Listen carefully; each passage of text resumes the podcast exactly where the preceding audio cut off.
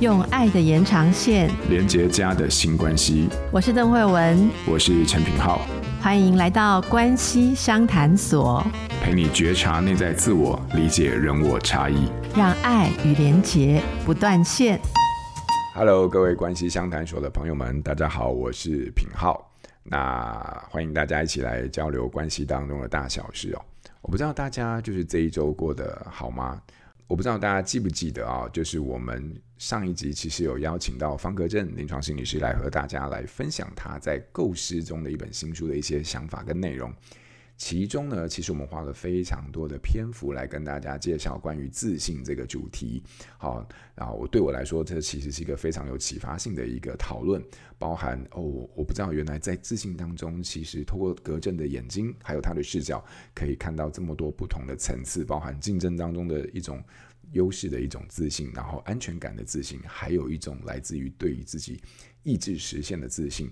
那这些东西。呃，格正提出的这个建构和方向啊，甚至是我们上一周还有做一个呃新练习，对不对？我不知道大家有没有认真去做哦。好，如果有的话，我相信透过呃格正心理师的这样的一个新练习，应该大家都能够在自我理解或自我探查的过程当中，对于自己有了更多一些些的理解。而这个部分，其实呃，如果你注意也仔细的话，你会发现，那跟我们在意志实现的自信，其实是有个非常啊、关联性的一个重要。我们这一次啊，非常高兴能够再度邀请到方格正临床心理师来到现场，和我们的听友呢一起来分享关于自信的看法。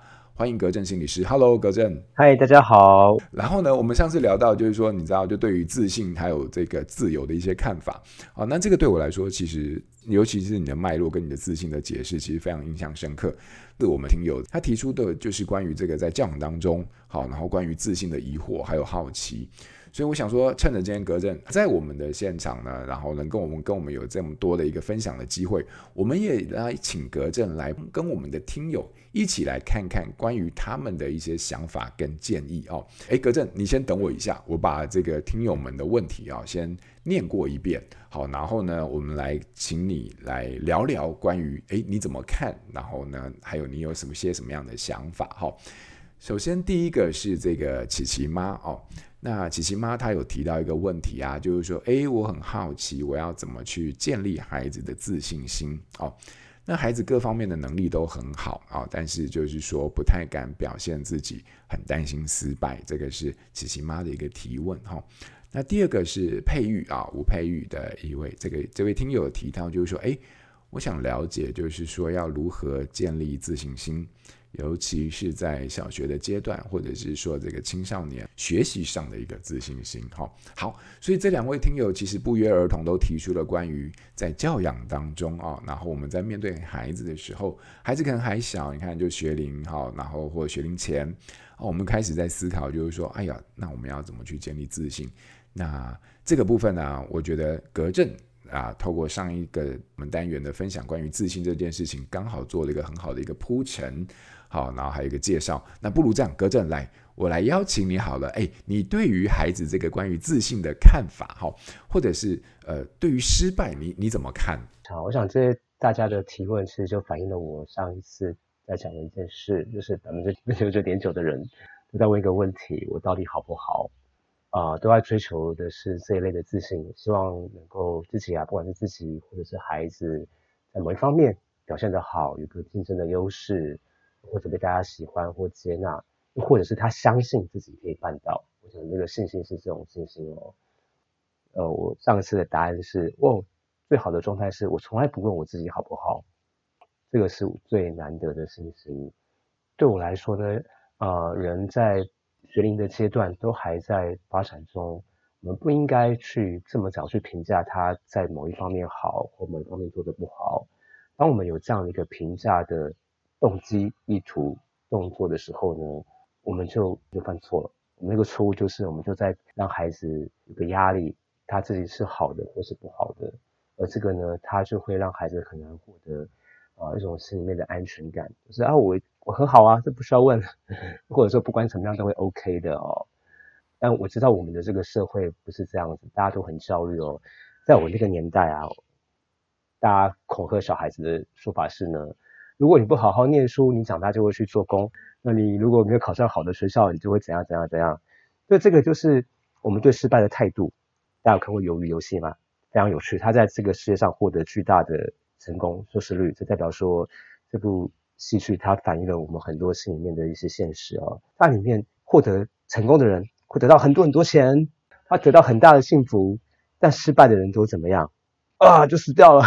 这个东西它有一个规则，对不对？它告诉我们两件事啊。第一个事情是人生是一场竞争，第二件事情是呢，赢的人会得到幸福，而失败的人会很悲惨，会得到很悲惨的惩罚。就我自己的生命经验里面呢，我从很小的时候，这个社会就在灌输我这两个规则。它不见得是明说，那有可能是像我刚刚提到的。那种威胁孩子，你不好好考试，以后就要去做工，好像做工是件很糟糕的、很严厉的惩罚一样。耳濡目染，日积月累，我们相信这个东西啊，我们就会把失败看成是件很可怕的事情，我们就会压力很大、很焦虑啊，非常的抗拒失败。那这种抗拒的的感觉呢，它会衍生到某些人的情况，会变成是抗拒去读书、抗拒写论文、抗拒工作，因为对他来说，这些失败的结果都太可怕了，是没有办法被接受的。要怎么去看待失败？最好是把它当成是一件很正常的事情。就成功是一件很棒的事情，但是第一名只有一个，OK，前三名也只有三个，然后大部分的时候你不会得到你想要的东西啊，你会失败，然后失败没有关系啊，然后还可以再试，还可以过得好好的啊。有人会说，哎，Come on，这样会不会太消极了？但是我觉得这才是事实啊。我们国中的时候是竞争压力最大的一个时期啊，那时候我半夜都定了三点的闹钟起来念书啊。那个冬天的晚上，哦，寒风刺骨，然后又飘着雨，宜兰超超级冷的，一个小孩子啊，要定闹钟三点从被窝里面爬起来去念书，那个需要何等的意志力啊！这意志力怎么来的？被恐吓吧，还是怎么样？我也不知道。那些没有这么做的孩子，他们过的未来就比较糟糕吗？前一阵子我们有一个国中的同学群组，然后我们都加进来，哦，每个人当然机遇不太一样，然后成绩比较好的人，或者有的人出出国工作去了，那一些成绩没那么好的人呢，他们可能在一些公司呃工厂上班工作，可是我觉得从他们的 Facebook 还是哪边看起来，没有过得不好啊，大家一样在过日子啊，过二十四小时吃三餐，有的也结婚生小孩啊，一样开心的出去玩自拍。当然我知道，因为我们的生活物质条件可能会有一些差别，但是我我个人认为那些对幸福来讲影响没有这么大。所以或许老师说错了，老师或那些大人告诉我们，哦，你失败，人生就会很悲惨，这不是真的。我们要停止告诉孩子这些事情，我们要停止恐吓他们这些事情，而且我们要停止在他们还小的时候就去评价他们，啊，你这个做得很棒，你这个做得好或不好。相信我，这个很难，因为我孩子才三岁，我就很多时候我就跟他说：“啊，你这很棒，很棒，很棒啊！这个东西 OK 啊，就是不可能都不说的嘛哦。但是我们要尽量避免在心里面去评价我们的小孩。我也可以了解说，身为父母亲去评价孩子，那不是基于坏的，他是基于一种焦虑或担心。因为我希望孩子有个好的未来嘛，所以我希望他在某一方面呃表现得好，有个领先的优势，这样未来会比较顺利。但是。那个是我们的焦虑，那个是我们的信念，而这个焦虑跟信念它并不快乐，因为，对啊，他焦虑嘛，他是担心，他是惶惶不得终日，他是每天都是要赛跑的，生活是一场竞争，你必须要赢。如果你希望这个东西给你孩子的话，你可以就是这样子去对待他。那我自己不希望了，所以我会尽量避免把这个东西去给我的小孩。所以对我来说，我我。我不会去问我的孩子他有没有信心。如果他不想要上台，那就不要上台啊。我应该问问的是，你对于上台你的感觉是怎么样？那你想不想上台说话？你觉得上台说话是一件什么样的事情？在上一集里面有谈到说，我小时候被推去参加演讲比赛，对不对？啊，我表现的还可以，我就不断的去参加这个比赛。好可惜哦，整个过程当中没有一个大人哦，包括我的父母亲去问说，哎，小小方格正，你喜欢这个比赛吗？你会不会很害怕？你压力是不是很大？那如果压力很大的话，呃，你会不会想要不要比了？如果这样的话，不要比也没有关系。我真的好希望，好希望当年有人可以这样跟我讲哦。我觉得这会改变我的一生。这个让我比较不害怕上台这个事情，因为呃，上台表现它就变成不是一个我必须完成的任务。如果我想做的话，那是件我想做的事情，它是我的一个选择，也是基于我的意志之下，基于我的愿望跟意志，我就想做这件事情。那那整个意义完全不一样了。虽然从物理上看来，就是小孩子上台说话嘛，但是一个是他觉得自己要表现得好，要有信心，要看起来很厉害，很四平八稳啊，而而这么说的。而另外一个是他知道自己有些话想跟大家说，上台说，这是完全不一样的东西啊。这是我的回答。我来整理一下我刚刚的理解的话，就是。其实，当我们在问怎么样子培养孩子自信的话，其实这里面自信我们就可能要琢磨一下，因为这个自信如果回到刚刚格正在上一个单元里面分享，它其实是很不一样的东西。它可能代表的是，哎，你是不是在这个体制里面，或者是在这个竞争里面，你想要得到获胜？那或者是说，其实你是在问的是我有没有心里的一个安全感，或者是你在问的是说我有没有自己想做的事情。所以，当我们在面对孩子自信的时候，其实呃，我们一直都停留在一个最普及也是最大家对最常遇到的一个情境，就是说我们都在一个竞争的体制当中，或者是氛围当中，或者是群体当中，我们在问的自信是我如何透过。面对竞争，然后来帮自己得到更多的优势，或者是去展现自己的优势。但如果对格正我刚刚的理解上来说的话，就是如果是所谓这样的竞争的话，我们可能大家要小心的是，因为在这样的一个竞争得到的自信或者是信心里面呢，它往往都跟评价这件事情是脱离不了关系的，而偏偏评价就是一种社会或者是团体所给予的标准，一旦团体给出了某一种标准之后呢，这种标准就会很难免不带出价值上的好坏。那这种价值上的好坏，在我们的习惯里面，或者是我们的用语里面，或者是我们的教养当中，我们就会顺势带出一种，哎，好的结果跟坏的结果。那偏偏这种。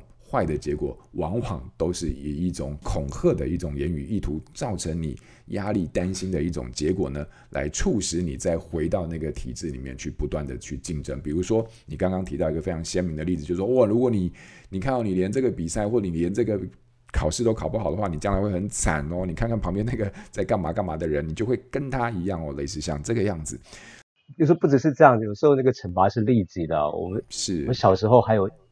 考差了，退步要打一下这样子。那个老师打，可是用那个一支很很厚、很粗、很重的木板，嗯、吃奶力量在打了，打到关节也会 O 陷的那一种啊。所以，对，真的。那个时候就这更加深我刚刚讲那两个规则。老师让、嗯、马上让你惊艳到，你失败的话，你的下场就是很悲惨的。你讲到那个，我其实也深有同感，因为我们以前我们应该都是联，我不知道是你也是联考吗？还是就联考那联考，联考那个时代长大的孩子，基本上就是一分就是一下。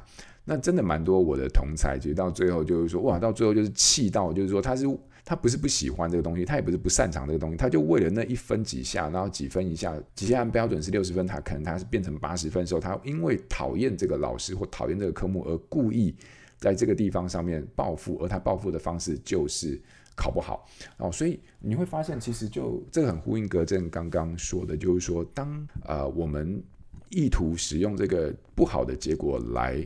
恐吓或者是来评价孩子的表现的时候，这其实造成的是更多的抗拒、肯定，但是他用的方法却是一个呃违反我们学习的一个期待跟本质的一个方式。这这真的是太荒谬了，这整个社会真的太荒谬了。就是我们口头上跟孩子说呢，哦，教育是为了你好，是要学习啊、呃、有趣有用的东西，让你生活可以更丰富。就实际上是你少一分打一下，不只是不断的生存。嗯嗯嗯、如果我们从十多岁就这么干。我们长大会不一样吗？我很喜欢你刚刚有说到的一个延伸，也就是说，其实我们在面对失败的时候，它其实就是一个非常正常的事情啊。我们为什么一定要让你心生恐惧呢？你提到一个东西，我就顺势带到一个整理。很多时候，我们在面对孩子的失败的时候，其实评价跟理解是非常不一样的。理解孩子的优势以及。攻击孩子的劣势，其实这是一个非常不一样的东西。所以说，当你用不同的角度去看，哦，原来孩子在这个部分其实是比较好的。但是，当孩子在那个地方表现不好的时候，不代表我要去评价这件事情，或者是不代表我要去攻击这件事情。那这两个就会带出非常不一样的应对的方式。而你提出一个还我觉得蛮具体的一个可以提供家长参考的部分，就是说，每一个孩子对于他不擅长或者是。不打算去参加的这些东西，或许都有他或多或少抗拒的一个原因。可是对于这个原因的探索，其实是蛮重要的。好，比如说你为什么不想参加？是因为你不喜欢吗？还是这件事情你有压力？你愿意为自己做些什么选择吗？好，那像这些东西，你需要休息一下吗？就像你刚才说的，那这些东西基本上透过这些问题的厘清跟探究，其实我们大人也在做一件事情，就是我们给出一个愿意的空间。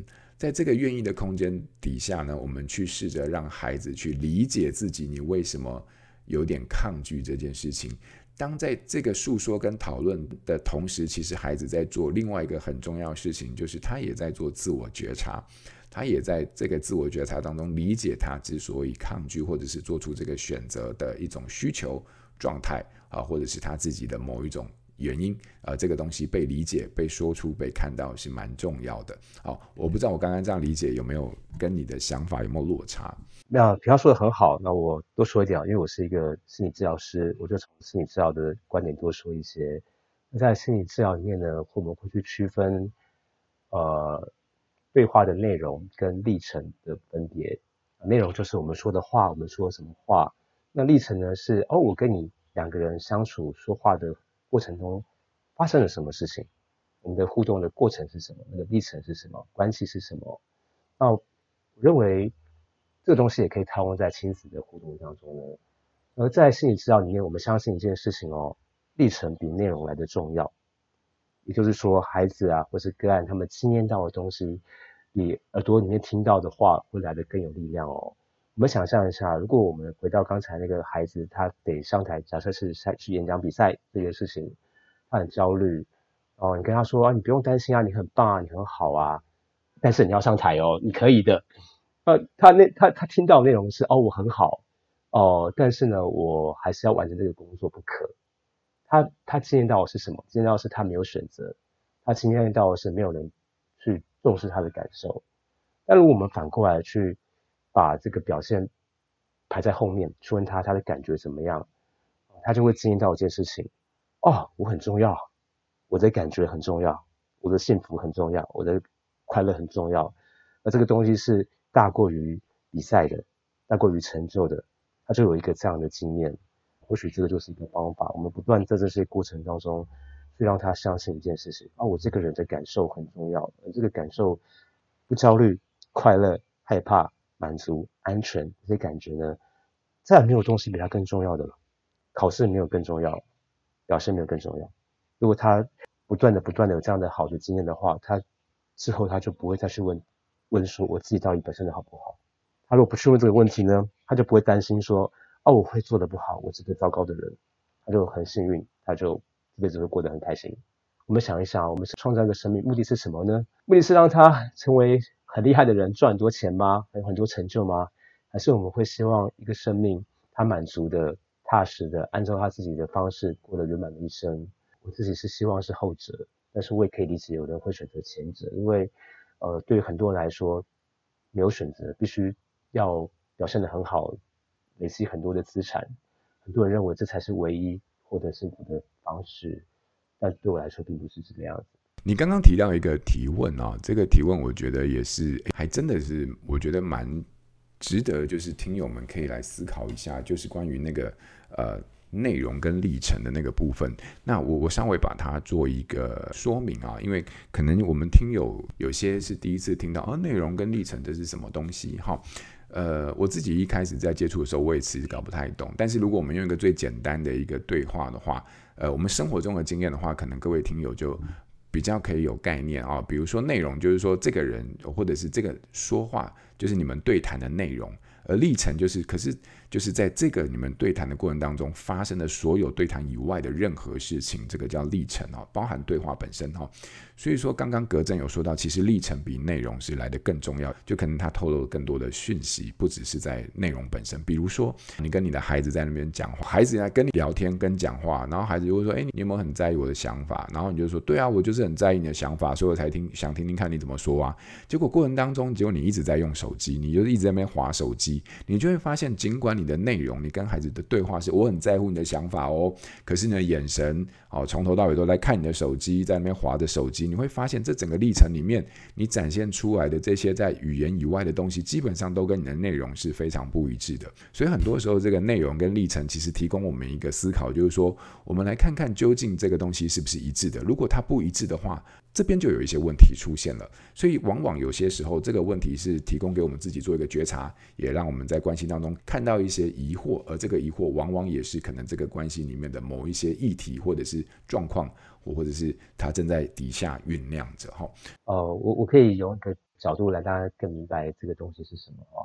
我们告诉一个孩子，哦，你很棒啊，你这个你很重要，你这边做得很好哦，我们这是口头说的话，这是内容哦。但是我们除了口头说话之外，我们其他时间大人都在划手机。那小孩子他的经验不是这样啊，他他的经验是哦，爸爸说我很棒，但是爸爸都不理我啊，他经验是这样，他就会不太确定说自己好或不好。而相反的，如果是透过历程让小孩觉得很重要，那个方式是什么呢？很简单也很难。简单就是我们眼睛在他身上，我们看到他了，我们让他知道我们看到他了。我们不去评价他做的好或不好，我们只是说。陪伴他也好，看到他也好，我们就说出他做的事情，他喜欢的、讨厌的、成功的、失败的，我们都看到，我们都说出来，而且我们都愿意花时间在他身边。这样的话哦，即便我们口头上不用说你好或不好，我们都不需要说这样的话，这个小孩子他就会在经验里面相信一件事情哦，我很重要，因为我爸爸都在我旁边。啊，这个东西它远比口头的空泛的称赞来的有力量太多了。对啊，我不知道别人怎么样啊，就是我个人认为是不需要去称赞孩子太多的，但是你需要的是你不再评价，而带着好奇跟带着一个享受的心情跟孩子在一起啊、这样子就够了，就是很像基本功，你这样做，每天这样做，这小孩子他就会有一个很棒，这是我们可以给孩子最棒的礼物，他会相信我很重要啊，我的快乐很重要，我这个人很重要。哦，我相信他这辈子他就不会有什么问题。所以，我可不可以把你刚刚这个问题做一个小小的一个呼应？呃，你前面在这个上一个单元里面有提到，其实关于自信的层次里面，其实自信这件事情的层次里面的第二个部分，其实就是说我心里面的安全感的一种自信。那我不知道刚刚你所分享的这个部分，就是说我想要让孩子知道，其实他在我心目当中是非常重要的，我非常重视这个关系的。而在每一次的对话跟互动当中，你不断的在透过你的任何的一个讯息，在散发出这样的一个态度的时候，这个东西其实也是在建立孩子内在安全感的自信吗？我可以这么做结论吗？啊，对，当然可以。那我刚刚说他也很难，对不对？因为大家没有时间嘛。哈，假设我一直加班，那我要工作，工作是为了什么？给孩子更好的物质，要赚钱。啊，呃，我的孩子他就会学到一件事情哦，要学到的是钱比较重要。钱比家人之间的关系跟陪伴重要，然后赚钱也比我的感受、比我的福祉来的重要。啊，很可惜，他这样长大之后，他可能就会拼了命的要赚钱，因为他认为这才是得到幸福的方式，因为是他从父母亲互动的历程，从他的生命经验里面学到的，而不是口头。这个东西它很有力量，就是经验学到的东西是摆脱不掉、忘不了的。你口头说的东西一下就忘了，但是透过身体经验学到的东西，这个。影响太深太深了，我非常认同。也就是说，最后这个问题就会变成是我们拿开了那些口头上的诉说之后，那我们必须要扪心自问，就是说，那回到教养或关系里面，你究竟想要在你们彼此互动经验当中为对方留下些什么？这个疑惑或者是这个提问，就会导引着你对于自己接下来在互动当中的一个思考跟参照。哦，所以我们在。教养孩子的时候，我觉得第一关是我们等于我要看到自己重视的是什么，我们在用什么样的方式活着，这往往是很难的哦。我认为要看透这件事情，我们才会知道我们要怎么跟孩子相处。好比说我刚刚讲的那个加班的东西啊，不加班不工作就比较没有钱啊，我自己可以过了这关吗？好比说啊，我以前是工作到晚上九点哦，哦，有了孩子之后呢，我在某个时间我下一个决心，我做到晚上五点我就不工作了。然后平浩一定知道，身为一个自费的呃心理师，只做到下午五点的话，你可能大部分的时间啊、就会少很多工作量，那就是收入就会少少蛮多的。我自己在心里面，我有没有过得去这一关？我是不是觉得哦这值得？我我觉得跟我孩子、跟我家人相处比较重要，然后钱没有那么重要。我是不是心里面也有这样的安一个安全感？就是哦，我收入只有以前的一半，OK，但是总之日子过得不要这么物质，不要享受这么好也没关系。但是这样的东西，就是得先过得了我们之间的关，而这个很难，因为大部分的我们都不是被这样的一个模式教养长大的，我们都是被恐吓，都是一个物质成就之上的标准长大的。啊、我们意识到这个事情，我们停止这样的事情，用不一样的方式对待孩子。这太难了。不过，我觉得你提到一个提点啊，也就是说，你会发现，其实到最后，生命真难啊。有时候，大部分的时候可以平衡，但是有些东西就只剩取舍。可是，在这个取舍的过程当中，基本上你就要有办法，有为你自己人生在关系在各式议题里面理清一个你的轻重缓急。可是，这个轻重缓急是必须是你自己能够接受的。那你要怎么能够接受呢？也就是透过你自己自我的沉淀跟理解之后，然后还有自我的呃一个探查之后，然后你开开始有了这个轻重缓急，然后最后开始有了取舍。所以，尽管我们希望有取舍，但是你会发现它。的逻辑最终回归到你身上，你你还是必须要回过头来，你没办法逃避的，就是面对你自己这样的一个人的状态议题的呃一个呃呈现，好，还有你要去透过你你去面对这些东西之后，才你才会开始。在你的这些慌乱的、不知所云的、然后麻痹的生活当中，开始找到了分量，找到了轻重，然后开始去做取舍，这个非常难。所以格正刚刚已经已经说到了，对，这是超难的。而我们就大部分的人走到人生的某一个阶段之后呢，但矛盾的就是你还是要面对的哦。所以格正。那我们今天聊了呃呃关于这个就自信啊，结果没想到意外的带出了一些，其实最终的这个自信对于自信的看法取舍，最终还是来到我们大人身上。那我不知道你在我们今天节目的最后有没有什么新练习，呃，想要在以今天的这样的一个脉络里面呢，提供给听友们来做呃一些思考。刚刚品皓说到的取舍哦，取舍我们用另外一种比较存在主义的说法，它是一个选择。它是一个决定，那就牵扯到我上一期在谈到我的未来要写的 那一本书，嗯，在谈一个东西：我们人真的有选择吗？我们人真的有自由意志这个东西吗？所以对我来说，最困难的事情不是选择耶，不是取舍，而是我们有没有取舍跟选择的自由？我们有没有办法意识到，我们很自动化的、不经思考的，我们就在用某种方式活着？然后我们意识到之后，我们才会有选择，我们才知道说，OK，原来我不见得这不是唯一的方式，有其他可能性，然后我们才谈得上选择。对我来说，这部分是简单的，因为困难的是前面是觉醒的部分，我根本不知道我没有选择，我自动化的活着，而认为这是唯一的方式，这是更常见的情况哦。大家可能知道，我很喜欢看电视，我是 HBO 的美剧叫做《西方极乐园》或是《西部世界》。阿谈的东西呢，是一群机器人哦。那这些人在一个乐园里面呢，啊、他们的目的被灌输的城市的目的是要像西部世界的人一样活着，然后他们存在的目的是要取悦人，就可能有些有钱人进去一个西部世界，然后烧杀掳掠。那些那些机器人，他们不知道自己是机器人，他们被设定了按照某种程序在活动。好比说西部牛仔，他看到坏人就要决斗，就要英雄救美。啊，如果我是很有钱的这些有钱的富豪，我就去那边玩，我就可以享受把那个西部牛仔干掉的乐趣，像这样子。那些机器人很可怜吧？哈，他们不知道自己是机器人，那他们就是按照自己程序这样活着。他们以为他们是按照自己的自由意志，但是他们并不是。啊，那部戏里面啊，什么时候开始那个这些机器人拥有选择呢？又有自由意志呢？很有趣哦。当那些机器人他们发现了后台。天呐，我们是机器人哦！这些地方，这是我们是从这个地方被创造出来的。我们的心智是由电脑的程序给形塑的。他们发现这个事情之后，他们才有了选择。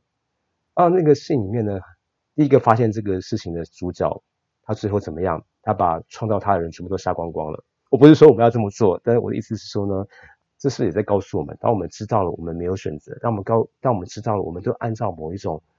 社会文化基因的方式在生活的时候，我们才会开始有选择。如果是这样的话呢，我我觉得可以做一个练习，是去问自己几个问题。第一个问题是我在追求什么？啊，第二个问题是我用什么方式达到我的追求？或者我们让它更简单一点，就一个问题就好了。我在追求什么，然后思考一下，把它写成一个小文章，那可能不要只是一句话，写成短短的一些东西去描述一下自己在追求的事物，好比成功，好比我希望升升经理之类的，我写一下我在追求这个东西，为什么这东西对我重要？然后写完之后，我们再想一想，有没有可能有别的追求，有没有可能有别的生活方式？如果你的创意够的话，你可以写越多越好。然后你才开始会有选择，你再开始想想哪一个是你真正想要的。为什么存在主义谈选择呢？因为我们人生是有限的。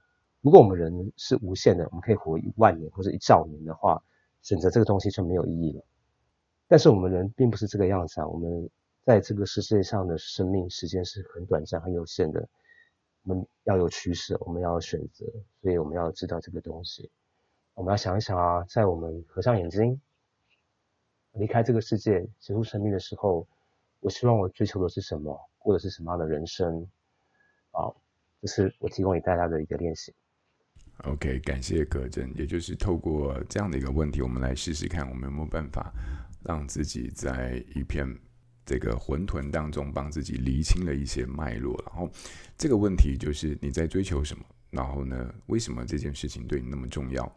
那我们希望不要只是一个简单的回答，而是你可以试着把它写成一个比较完整的一个内容，而且在整理的过程当中，或许你就比较能够去探查到那个更核心的东西。